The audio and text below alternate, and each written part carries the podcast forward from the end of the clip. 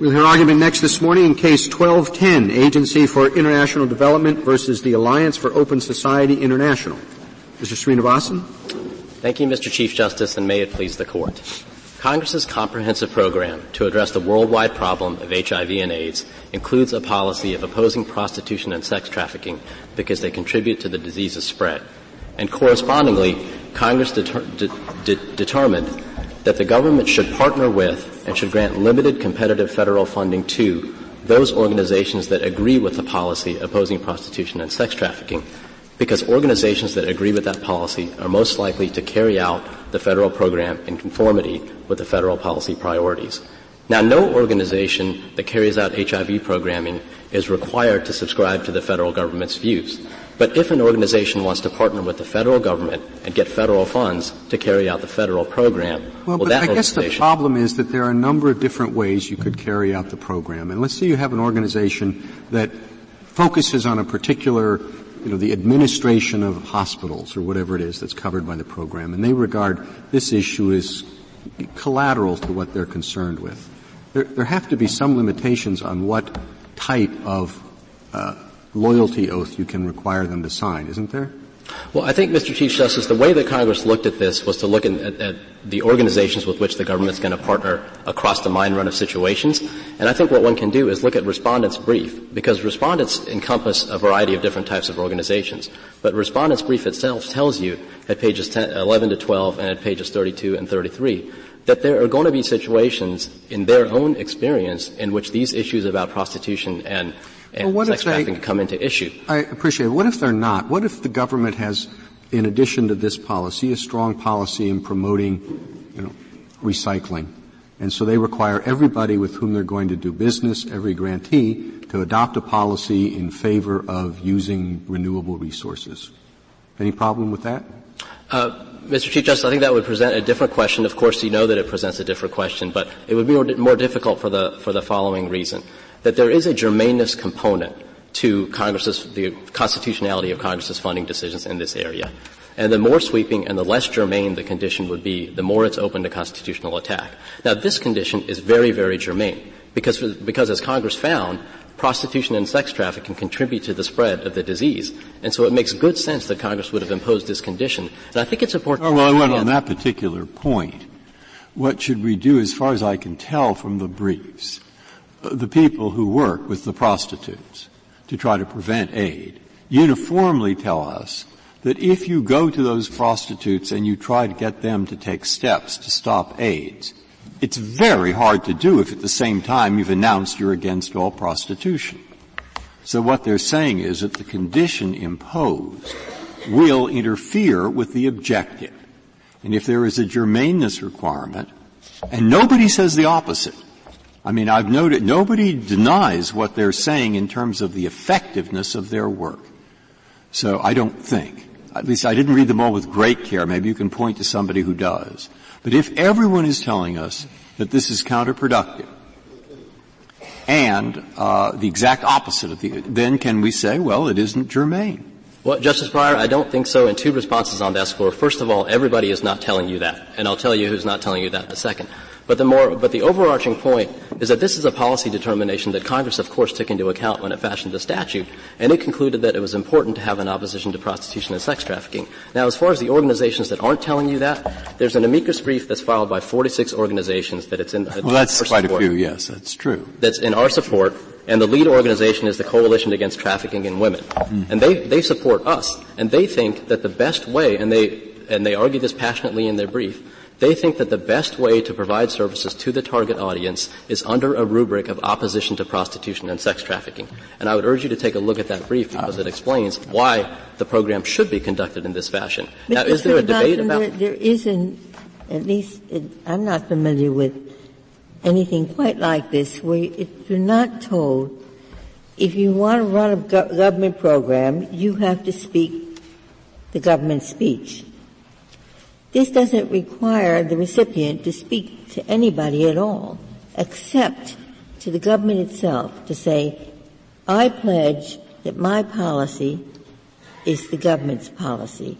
So it's making somebody adopt as her own the government's policy rather than saying, I understand that I get my government money, I have to follow the government's rules about what I can say to the public.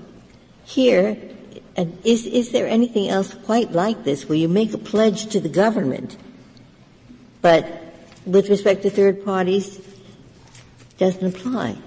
Uh, Justice Ginsburg, if I could just fight the premise of your question just very slightly and then explain why I think this kind of requirement makes sense in this particular context. The goal of this is not to persuade somebody to change their view. The goal of this is to partner with organizations that self-identify as organizations that agree with the government's policy priorities. And the reason the government has done that, and the reason why Congress could have thought what that was a good idea, is straightforward.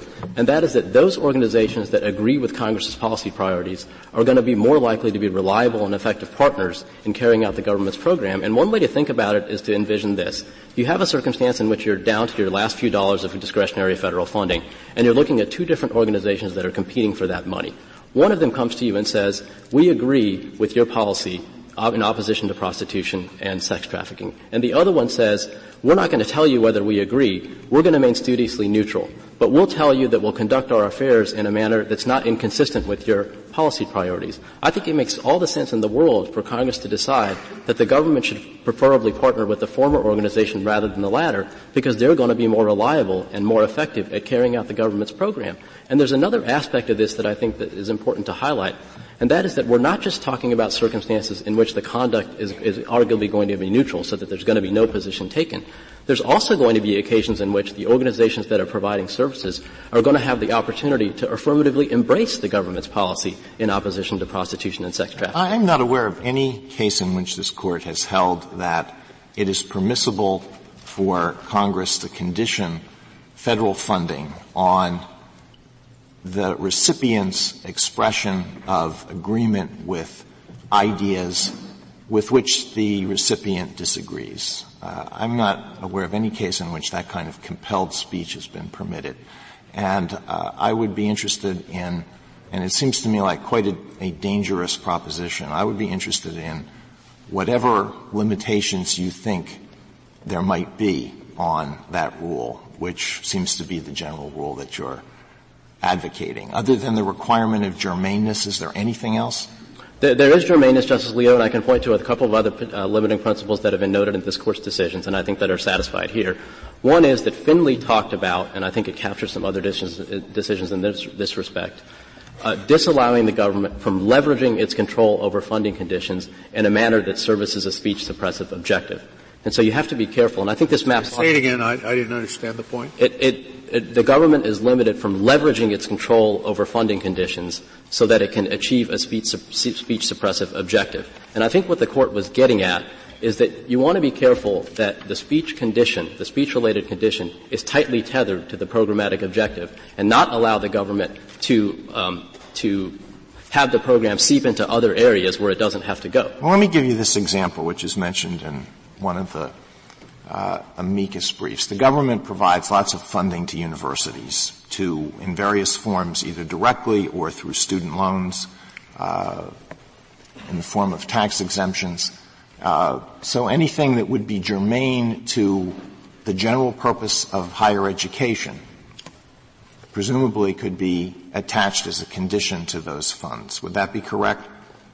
With, with certain limitations, I mean, I think germaneness is a, with is what, a criterion. With what limitations? So well, the government could have a whole list of things, of principles that it thinks uh, should be incorporated into higher education, and it could require a university as a condition of receiving these, this money, let's say directed through student loans, to express agreement with all of these propositions. Well, Would that I, be true? Well, I'm not sure, Justice Alito, and of course, I'm, I'm, it's going to be hard for me to, to, decide that we're not going to defend something. But let me just give you a, a limiting idea that's out there, which is that I think there's an important distinction between circumstances in which the government is partnering with an organization to carry out a government program, and circumstances in which the government is extending a federal subsidy to an individual organization as kind of an across-the-board entitlement. So in the, in the generally applicable across What do you mean by partnering? How, how, how does this partnering differ, partnering differ from just giving them the money to do the job? Well, I, I, don't know that it differs from giving the money to do the job. I guess what I'm saying is there are going to be circumstances, for example, like in Speiser, where the financial question doesn't have to do with the expenditure of the money by the recipient in a manner that's commensurate with congressional goals. In that context, you're giving a generally applicable entitlement, and you're not so worried about how the money is being spent, because that person is not partnering with the government in carrying out a federal program. Here, the organizations are partnering with the government in carrying out the federal program, because it's the federal HIV program that. I, I don't know what you mean. What, what do you mean by partnering? You're just saying they are given money to carry out a particular program. Is that yes. all? Is that all you mean by partnering? They're, they're given money to carry to out carry out a particular but, program, but on, in concert with federal policy priorities. So it's not just a it's not just a naked grant of money. If you had an entitlement, Justice Scalia, for example, let's just consider your classic entitlement. Yeah, I understand. It, it is a it is a naked grant of money to to to, to implement a particular program. To implement a particular okay. program, and you call that partnering with the federal I, government? I, I do. Terrible verb, anyway. Okay, uh, my, my, uh, my, my apologies for that, for associating with the organization recipient Mr. in carrying out the federal on, program. On this, what does seem to me unusual, as Justice Alito brought out, requiring somebody to say, I believe this, or I agree with the government on that. The Rust v. Sullivan, which is one of the precedents on which you rely, made it a point that the doctor was not required to represent as his own views, he's not required to represent an opinion that he doesn't hold. He has to adhere to the government's program in his dealings with the public, but he doesn't have to say, I agree with the government. Yes, that's true, Justice Ginsburg. But here's and was why. that just an irrelevant consideration in Rust that he, that nobody, no one was being obliged to say, I believe something that they don't believe? Well, here's why I think it makes sense in this context. It is distinct in that respect, but here's why I think it makes sense in this specific context. What Congress wanted to do is secure an ex ante commitment from the organizations with which the government works to assure that they agree with the government's policy priorities. Now, where these programs are carried out is in the main in foreign territory in distant lands. And in that context, I think Congress would have understood that monitoring of conduct can be particularly challenging. And that monitoring is made all the more challenging because these issues can come into play through, an in, through a myriad of interactions between the organizations that are working with the government and the local communities and local officials. I, I, I see that, and I see you have two sides to the policy question. And then it seems to me that the case that Justice Ginsburg was speaking of uh, is pretty relevant. Uh, why? Well, that case, Regan and League of Women Voters, all seem quite comparable. They're, they're trying to balance the, the, the desire of the government to further a policy objective with the undesirability of the government invading a, what would otherwise be a constitutional protected right to speech. And the way they've done it is quite technical and narrow, but it may be applicable. In both, what they said was, don't worry about your protected speech as much as you are, because there is another way you can do it here. You go through a, a an independent, structured organization. And where that wasn't present, namely the League of Women Voters, the court struck it down.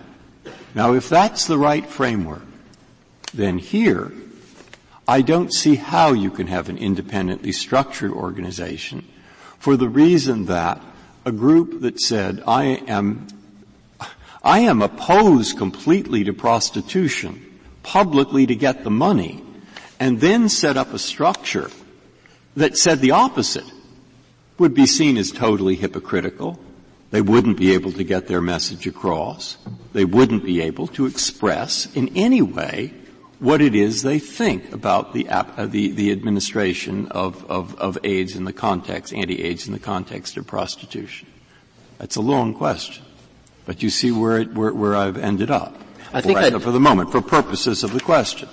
So why isn't this case more like League of Women Voters and less like the other two? Uh, for the following reasons, Justice Breyer. There is an alternative affiliated organizational vehicle in this case as well. And I think that's constitutionally significant.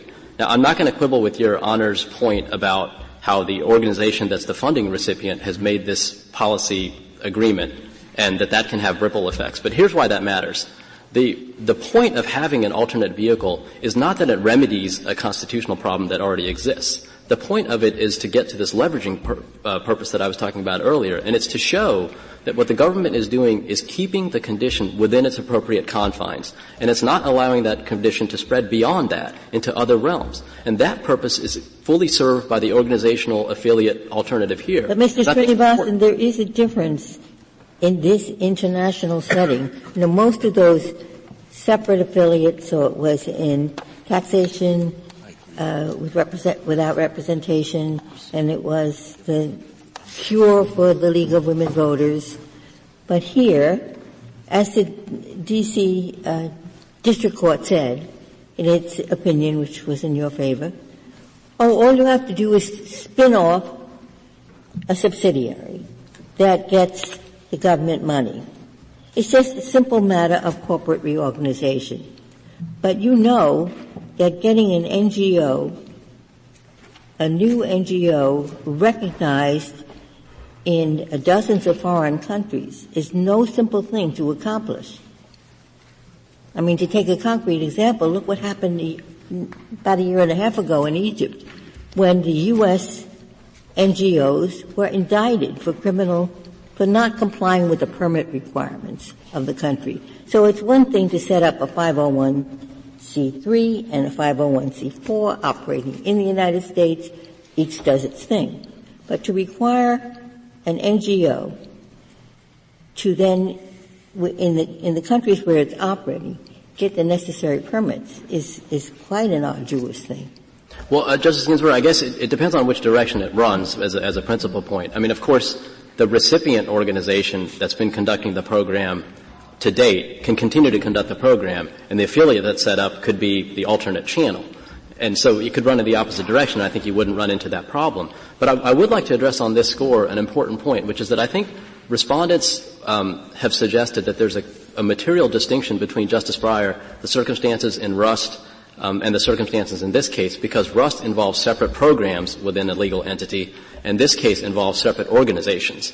And, and I think the point that respondents are trying to make is that there's a distinction because at least there, of, of, one legal entity could have multiple programs, some of which are subject to the condition and some of which are not. Whereas here there's a difference because this condition applies to an entire organization. But I think that's a false premise. I wasn't respect. accepting that one. Okay. I was, ex- I mean, the, the main difference it seemed to me is assuming all that away is that here the separate structure does not fulfill the constitutional need simply because the basic condition has to do with express speech. Because when A says, I believe in X, and then they set up a separate structure, and everyone knows they've set it up, I mean that's the point of it, and the structure says, just kidding, nobody believes them from day one. And, and, and, and, so you, you can't do it. And if the government has its way and has awarded the thing properly according to your criteria, the part that won't be believed is the just kidding part. And, and so this structure, separate structure, just doesn't work in terms of communicating their belief. And I don't think that's true in Rust, and I don't think it's true in uh, uh, Regan, and I do think it's true in FCC v. League of Women Voters. I guess I'd, I'd make two points, Justice Breyer. One is, as I was suggesting earlier, the purpose of having this alternate channel is not to remedy a constitutional violation that otherwise would exist. I mean, of course, we start from the premise that it's okay to require this condition at the front end. It's not that it's unconstitutional, and the way to compensate for that is to create this affiliate alternative. We think the condition's okay ab initio. What the alternate vehicle does is to address this other problem that it shows that the condition is appropriately tailored. It's not reaching beyond its appropriate confines because it's allowing for Boy, if the, if, if, the, if the structure, the separate structure is not really part of the constitutional analysis, then the government could say, why not?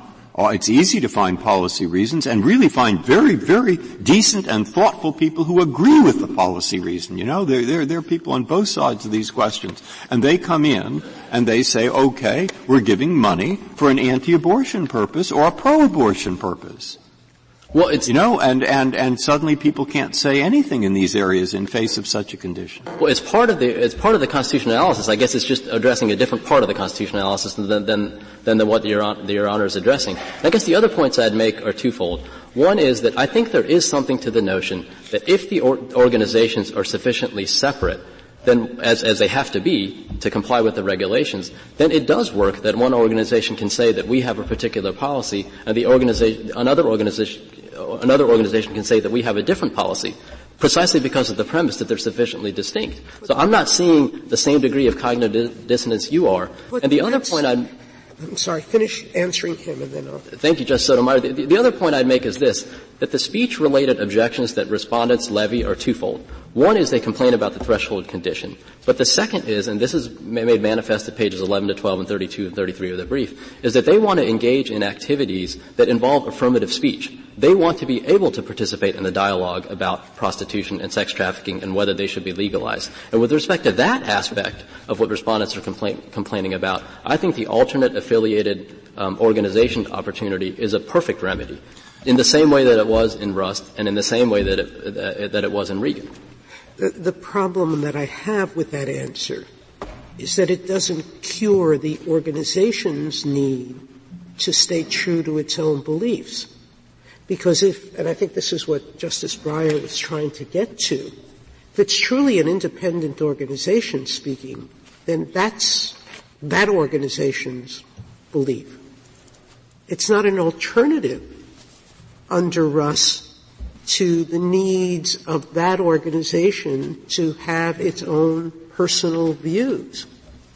Um, and, and so I, I have that problem, which is how is it an alternative for that organization to be able to have its views?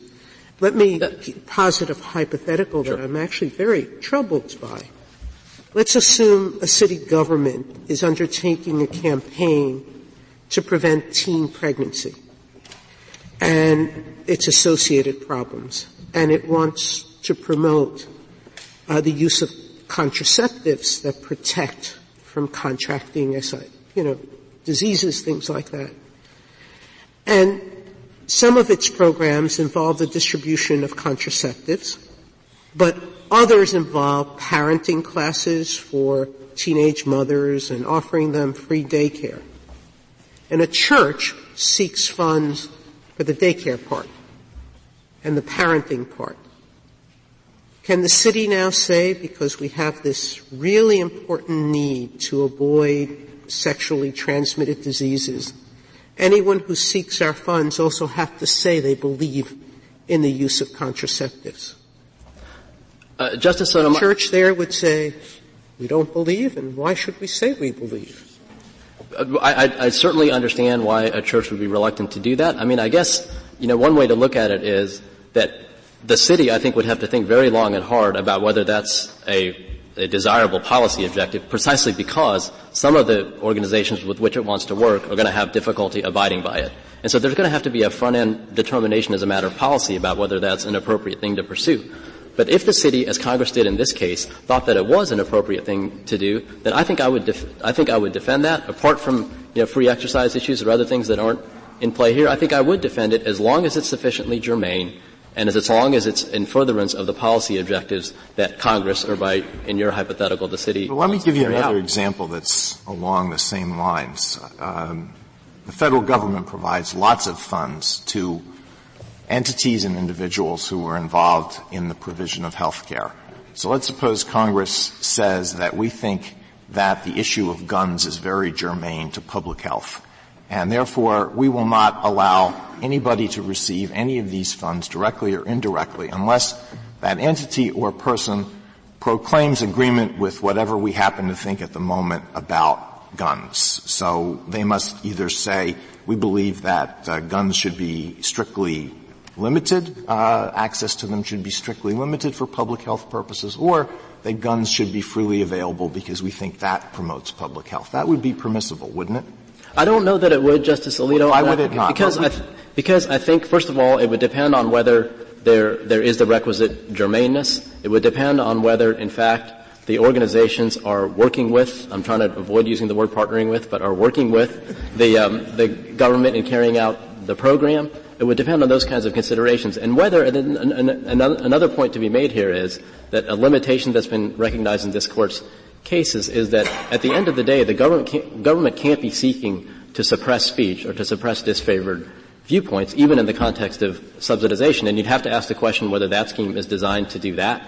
Now, if, if it crossed all those thresholds, then I think yes, I would defend that as well. But I do think that it presents different and more difficult questions. One, one thing like, before your uh, sure. time is uh, up.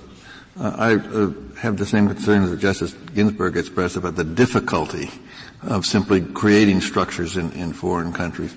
If, uh, and I've looked through all, all, of your cases, what's your closest case, your best case, for the fact that you should get extra deference because this is the foreign affairs field? I mean, I think of U.S. versus Curtiss-Wright. Uh, anything more specific than that? I, I don't know that I have a particular case other than the doctrine generally, Justice Kennedy, but I do think that the foreign location of this is significant vis-a-vis the concern that I think many of you have raised about why have an affirmative condition that requires espousal of a policy. Precisely because the conduct here is carried out in foreign areas, and precisely because it can involve myriad interactions with local officials and local policymakers, as respondents admittedly want to do on these sensitive questions, it makes sense in this context, particular sense in this context, to secure an ex ante commitment of agreement with the government's policy because that will have a self-policing aspect to it. It will be more designed to secure conduct in those areas that in conformity with federal policy in a realm in which that conduct is partic- particularly difficult to monitor. I'd like to reserve the balance of my time for rebuttal, if I might. Thank you, counsel.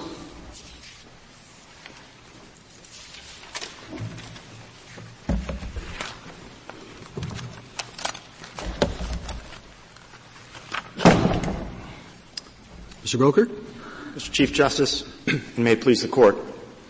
Respondents do not dispute that the spending clause gives the government significant authority to fund the programs of its choosing and to control speech and conduct within those programs. The problem with the policy requirement is that it aims at grantees, requiring that they profess a personal belief and refrain from certain private speech outside the context of the government program. In Rust versus Sullivan, the court held that the government could ban abortion-related speech in the government's own family planning program but the grantees there were left unfettered in their personal beliefs and in their private speech outside the program.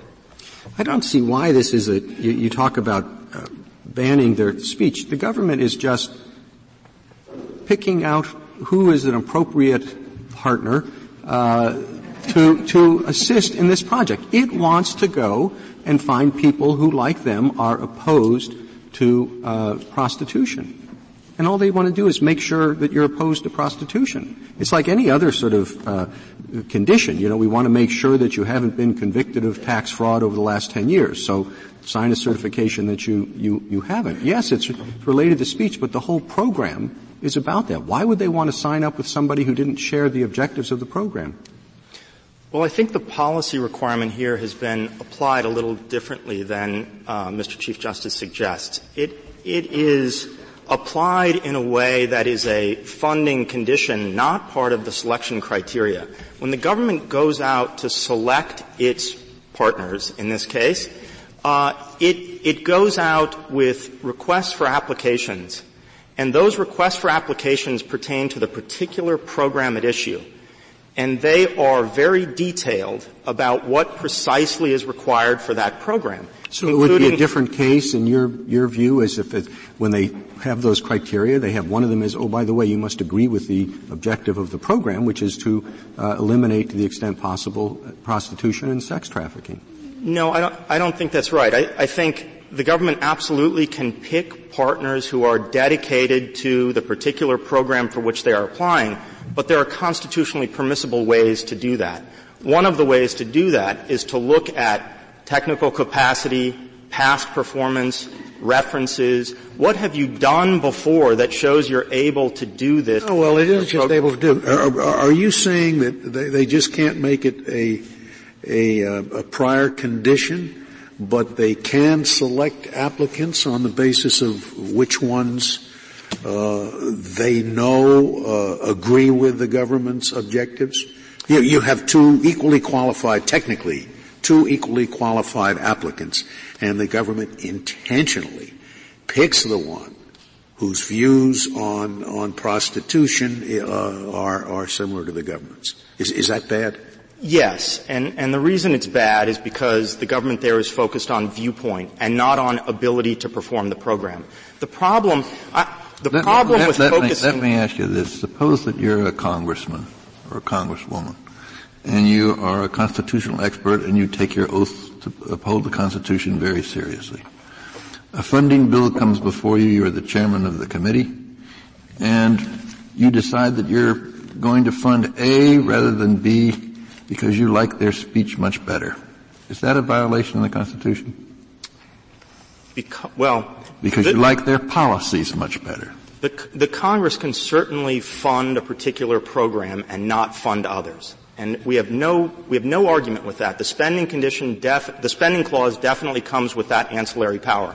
And in fact, that's what the Congress did here. It said, we want to, we want to fund a fight against HIV AIDS. We don't want to support that disease. And we want to oppose prostitution. We don't want to support that practice.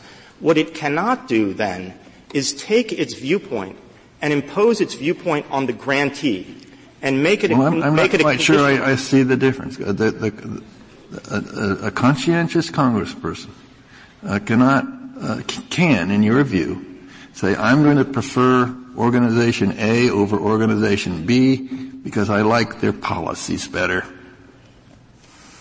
Well, I don't. Across the board, with reference to drugs, with reference to guns, with reference to public health. If, if Congress is looking at the viewpoint of an organization and deciding whether to fund it based on its viewpoint, I think that's problematic. The reason I think it's problematic is because this court has said to deny a subsidy or a benefit on the basis of the exercise of one's First Amendment rights, including holding one's own views, to deny a subsidy on that goodness, ground they, they, they can't, they can't fund the Boy Scouts of America because they like the programs that the BSA has. They, they, they have to treat them equivalently with the, with the Muslim Brotherhood. No. Is, is, that really what you're suggesting? Not at all. I think. Well, then you can take into account uh, the the, the right. principles and the and, and the policies of, of the organization that you're giving funding to.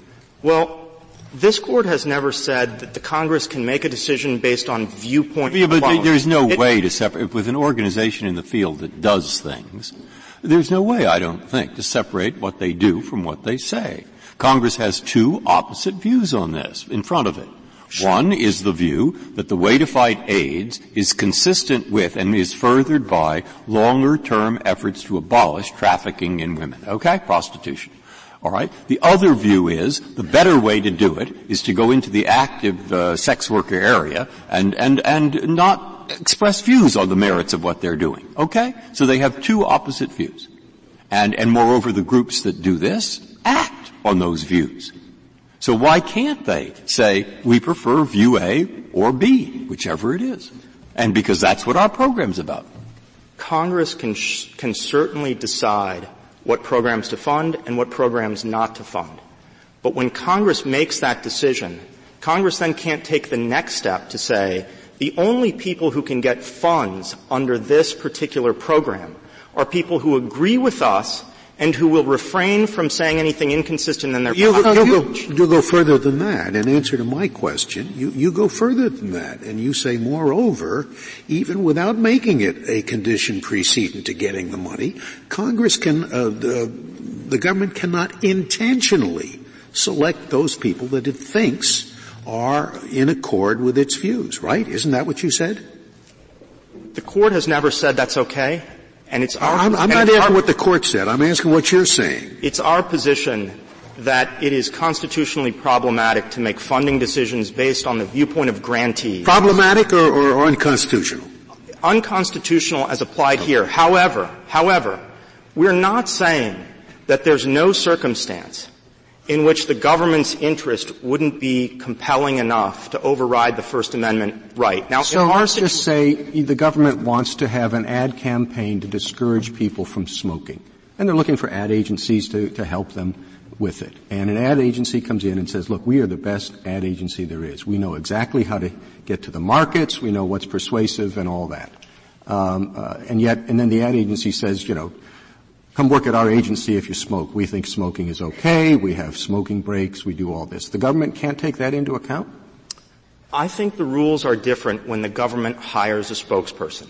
When the government hires a spokesperson, the government has the right, under, the, under its ancillary power under the spending clause, to control what that spokesperson says for the government. Well, isn't that what, and, part of what's going on here? One of the things we want to do is eradicate prostitution and sex trafficking, and we want you to get that message out. And the one thing we're sure of is if you're not, if you're in favor uh, or you're not opposed to it because you have other objectives, you're not going to help get the message out at all. Well, the, the government does say that. The government says what we need to prevent is the situation where the, the government spokesperson says one thing with public funds, turns right around and says the opposite with private funds.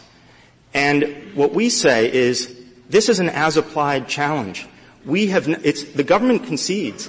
My clients have not been enlisted as government spokespersons, and they are not responsible for conveying any viewpoint or any message. And I'd like to talk for a moment about what my clients really do. In the field, my clients provide services in the fight against HIV AIDS.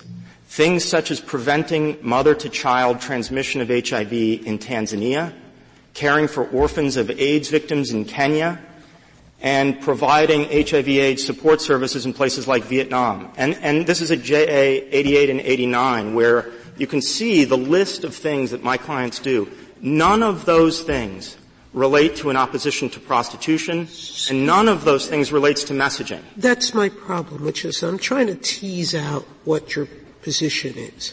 Okay? I, I have an understanding of your saying you can't compel me to say I don't like something. And, and that's like a oath of loyalty. That, that's understandable.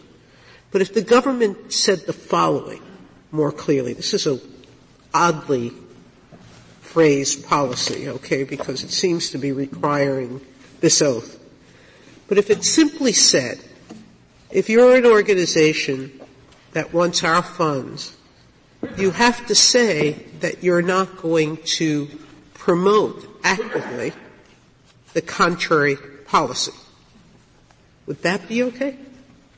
Um, you're not going to go out there and do things to promote the legalization of prostitution because that's going to undermine our message. Those are two different positions. So tell me where you draw the line. Certainly that would be okay within the four corners of the government program. The government controls speech and conduct within its program. It can tell us what not to say within the program, and that's Rust. And what, yeah, that's Rust. And, and, that's Rust. And this is a step further. And what Rust says, and I, I think we fall back on Rust, which we think is just on all fours with where we are here, and that is what the government cannot do, and I think this answers your question, is outside the government program the government cannot control private speech. And it was critical in that case. Justice Rehnquist at pages 196 and 197 said the doctors there and the public health organizations there are free to engage in their own private speech and their own activities, and they're not required to endorse any viewpoint they don't in fact hold. But that and is saying the, this is what's happening in Rust, okay, and Rust is okay. That's very different from saying it has to be that way, and if it's any other way, it's no good. It seems to me that you're just taking the limitation on the facts in Rust and saying that is an absolute requirement, which is a misreading of the case. Rust does not say that, to be clear. But the reasoning of Rust and the majority's reasoning there makes quite clear that the reason the court was comfortable there is that the recipient was not the target of the control. The control was around the program, and the recipient was free outside the program. And, and respondents here have respected that line. There's no question that for the past 10 years, even though the policy requirement has not been enforced, initially because uh, the Department of Justice concluded that it is unconstitutional, and then subsequently because the district court enjoined it, it has not been enforced for the last decade, essentially. So, and there's no evidence of harm uh, at all here. So there's none of this undercutting the program that the government is alleging here. Sorry, Justice. No, no, no. I, I cut you off, but but I guess what what I'm I keep going back. You keep going back and forth on this. Um, it, it's not okay to tell me to take an oath of loyalty. But would it be okay for you to step outside the doors of this program and pass out literature that promotes uh, the legalization of prostitution? Am, am I making my question clear? Yes. Which is how do you how do you answer the question of why does the Constitution bar the government from saying, look, if you're going to work with me, you can't go out there and promote a, actively promote right. a different message. That's not the case here, but taking that case, well, take, taking that case, I think the government can't do that. Cannot. I think the government cannot gag an organization's private speech outside the program. Now, even the government says there has to be some germaneness between what they are doing in the program and what our requirement is. So I do think it would be a tougher case for us and a stronger case for the government if my clients were engaged in a program that opposed prostitution. We're not, but if we were, and then we went right outside and said the opposite with our private funds, I think they would have an easier time showing that there is some compelling interest that overrides the First Amendment interest. Now, I think it would depend on the facts, and those are not the facts here. So, see, it's, it's not, it's not, in my opinion, not a viewpoint matter. If they're going to fund uh, a, a, a, group that wants to end discrimination against women around the world because they think all kinds of good things will flow from that. The government wants to fund it. Of course such a group has a viewpoint. That's why they're in the business. So the word isn't viewpoint. And you started to say something about that there's more than that here. It has to do with the express nature. And then, in answering uh, Justice Sotomayor, you went a little bit further on that. And what are the form of words, if you were me and if I were to decide in your favor, what form of words would you dictate to describe where it is, in your opinion, that the First Amendment cuts in with a preventative restriction. How do you describe it? I, I don't think you can in terms of viewpoint. I don't think you can in terms of viewpoint either, Justice Breyer. I do think that the key, the key that this court outlined in Rust is the government's authority to control its program. And if there is a threat to its program, and the government needs to take some action in order to protect its program, prevent the message from being garbled or dis- distorted, whatever the language is, then the government's case is strongest. Here, that is not at all what is happening. As I described, our programs are not opposition to prostitution programs. Our programs are HIV testing. These are mother-to-child transmission uh, situations where we're trying to stop the disease from spreading. Me, can, can, I can I be yeah. sure I understand what, what you've just conceded in, in your response to Justice Breyer? The government could require as a condition uh, to come into this program and become a partner with the United States, uh, that the recipient not have the viewpoint of favoring prostitution. No. Well, you said no. it's not a viewpoint thing. No, the, the, government cannot target viewpoint, and for us, that's that's a bright line rule. I, I thought I, that's what you just said to Justice Breyer. What, I did too, because I, I, I didn't see the reason I thought that was, I can think of dozens and dozens of programs all over the world that the government supports in some way or other.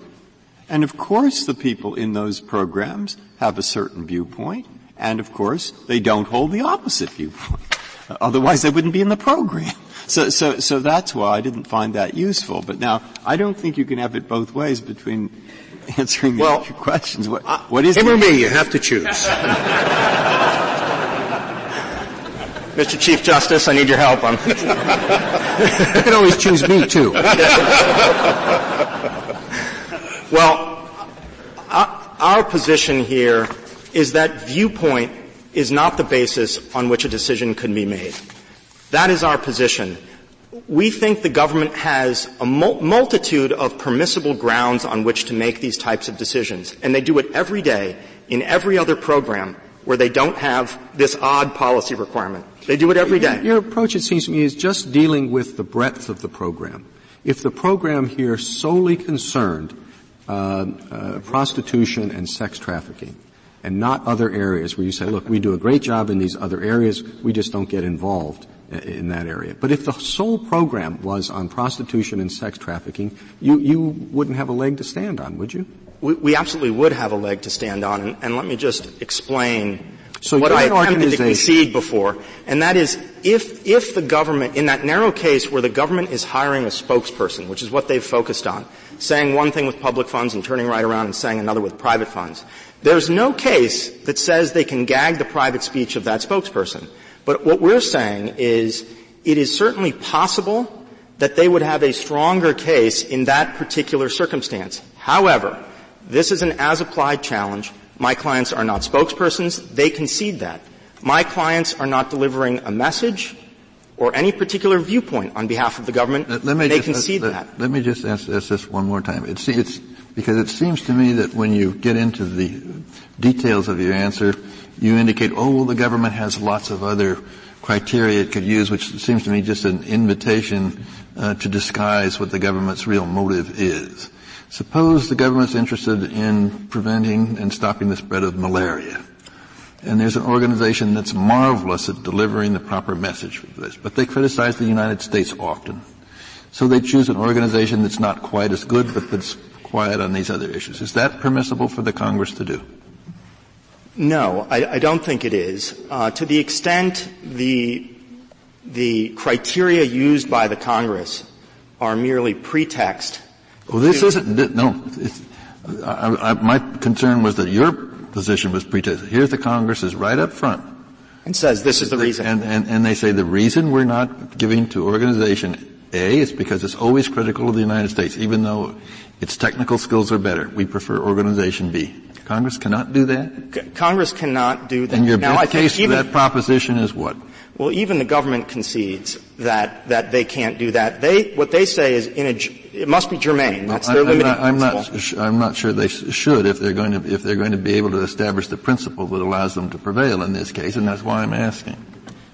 I, I don't think that that's permissible because all that is, is penalizing a particular viewpoint and withholding a subsidy or benefit based on viewpoint.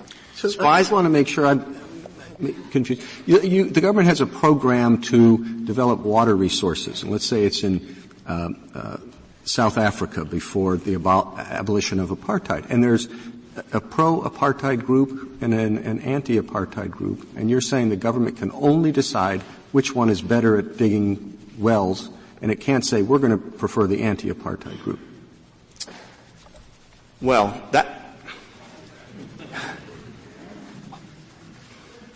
I don't think it can make that decision based on viewpoint. However, viewpoint on apartheid. It can't say, so the other one shows we've got a better record, we dig the wells quicker.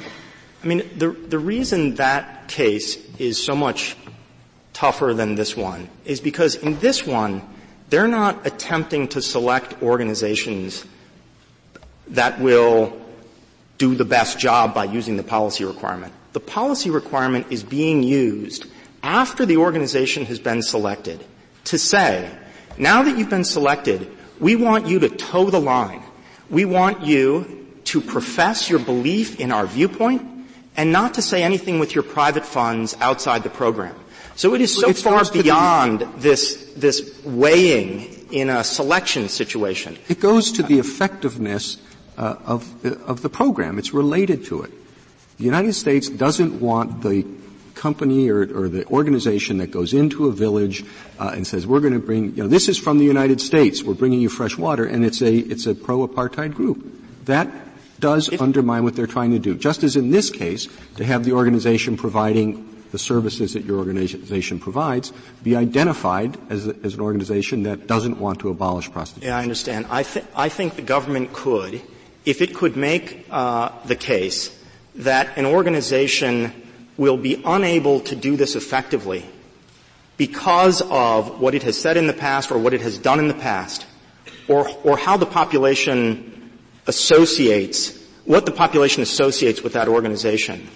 But here, here, and the government even concedes, there, there has to be some, I think the word was, it has to be tightly tethered to the programmatic objective. Now we think that's, that's way too easy to fulfill. That should not be the standard. But that's what they say the limiting principle is, is germaneness tightly tethered. In, in your example, I think that probably doesn't even meet their limiting principle. But in our case, in our case, there is no tethering at all. We are out testing for the disease by extracting blood and running tests. We're out caring for orphans. We are out um, improving public health services that NGOs deliver, and they're saying now you have to profess your belief in our particular viewpoint. Does it say profess belief? I was going to ask you about that. Uh, that's not what the statute says. It just says they have to have a policy. Well, policy, which means I suppose they have to tell their employees don't do anything to uh, uh, to foster prostitution. But they don't have to get up, get up and announce publicly, we oppose uh, prostitution, do they? Well, as it's been applied to us, it's more than just have a policy. It's have a policy and then tell us you agree with our policy and we want to make sure that you believe it so we know that you will do a good job in the program. So the purpose here is to police. They can get all that without making you profess it. Well, unless unless you, you, you consider the, the, the only profession to be the assurance to the Uni- to your partner, the United States government, that you that you in fact oppose prostitution. Well, that, that's precisely it, Justice Scalia. Is we are required to profess to tell the government. to the government. Okay. That's that's the that's, only profession you're talking. That's the profession that oh, we're required okay. to. That's the pledge, um, as, as the the author of the of the provision called it was the pledge that's the pledge to the government. Now, and they're doing that, they say, because we're part of a belief as a matter of policy that the best way to go about this, whether you think so or not, is to restrict the grants to those people who will oppose the long-term extension of prostitution expressly. Now, that's their view of how to get rid of AIDS, you say. Uh, you might disagree with it, but there are plenty of people who think the opposite.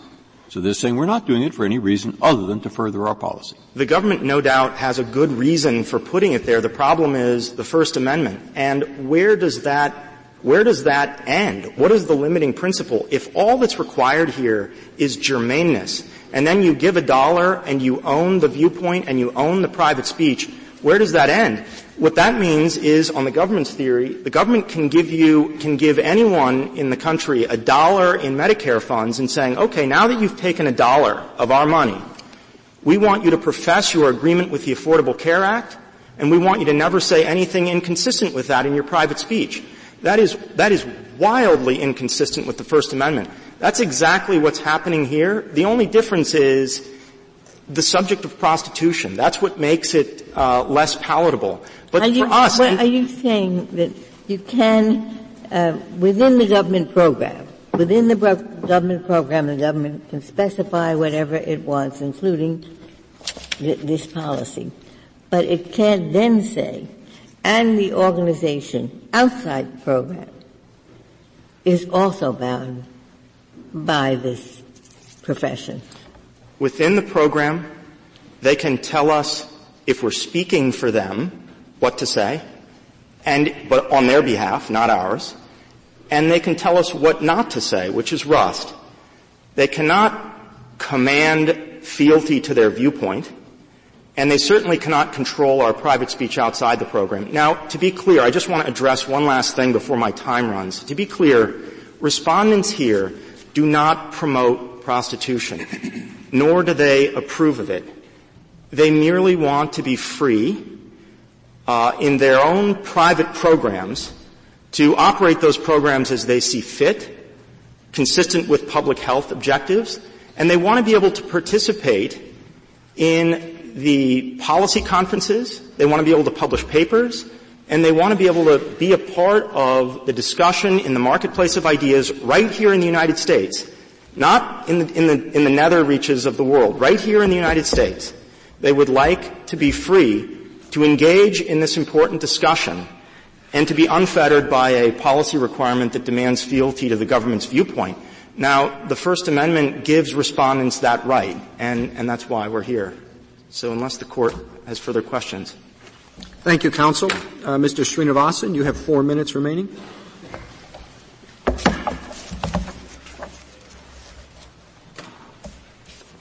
Thank you, Mr. Chief Justice. Just a, a few points in rebuttal. First, by, by way of um, characterizing this requirement, I think there's been a suggestion made that what we're trying to do is impose a viewpoint on organizations. This is not a matter of imposing a viewpoint on somebody.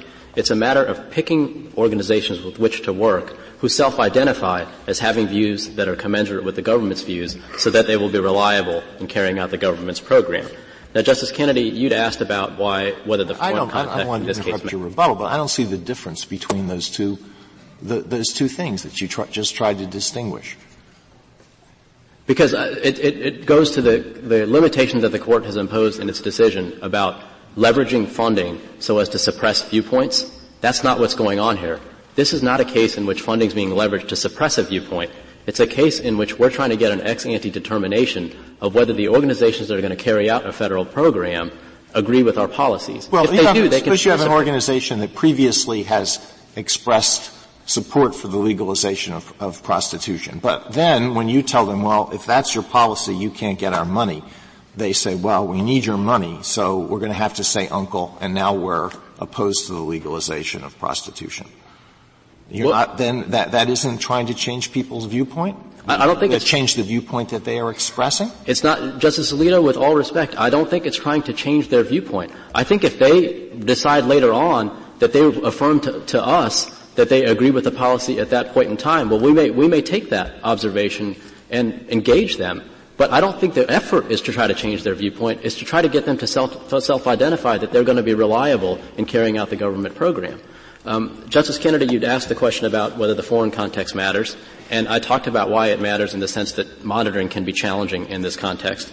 It also matters in another sense that I should add, which is that when the organizations are doing this work in those areas, they are identified as working with the United States government. There is a statutory provision at 291A of the petition appendix, which is 22 U.S.C. 7611H, and that requires the Global AIDS Coordinator to develop a message that enhances awareness by program recipients that the program is an effort on behalf of the citizens of the United States. So there is a real perception out there that when the organization is carrying out these functions, it's doing so at the behest of the United States citizens. And part of what Congress wanted to do was to avoid a misimpression about what the, about what the United States' policy priorities are. And one way to do that is to assure that the organizations with which the United States works share the United States policy commitment against prostitution would have less problem accepting your message if there weren't four major organizations who were exempted from the policy requirement and medical science uh, vaccinators are exempted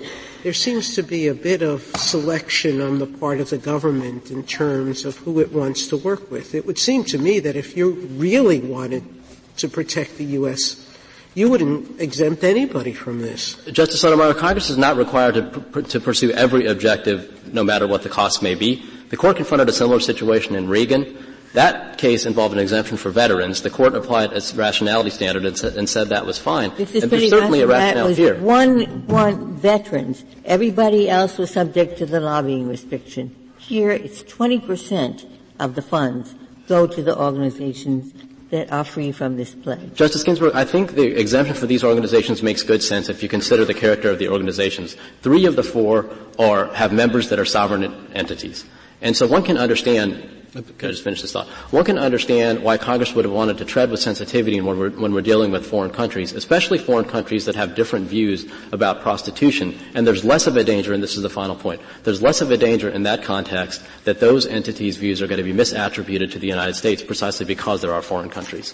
Thank you, counsel. Counsel, the case is submitted.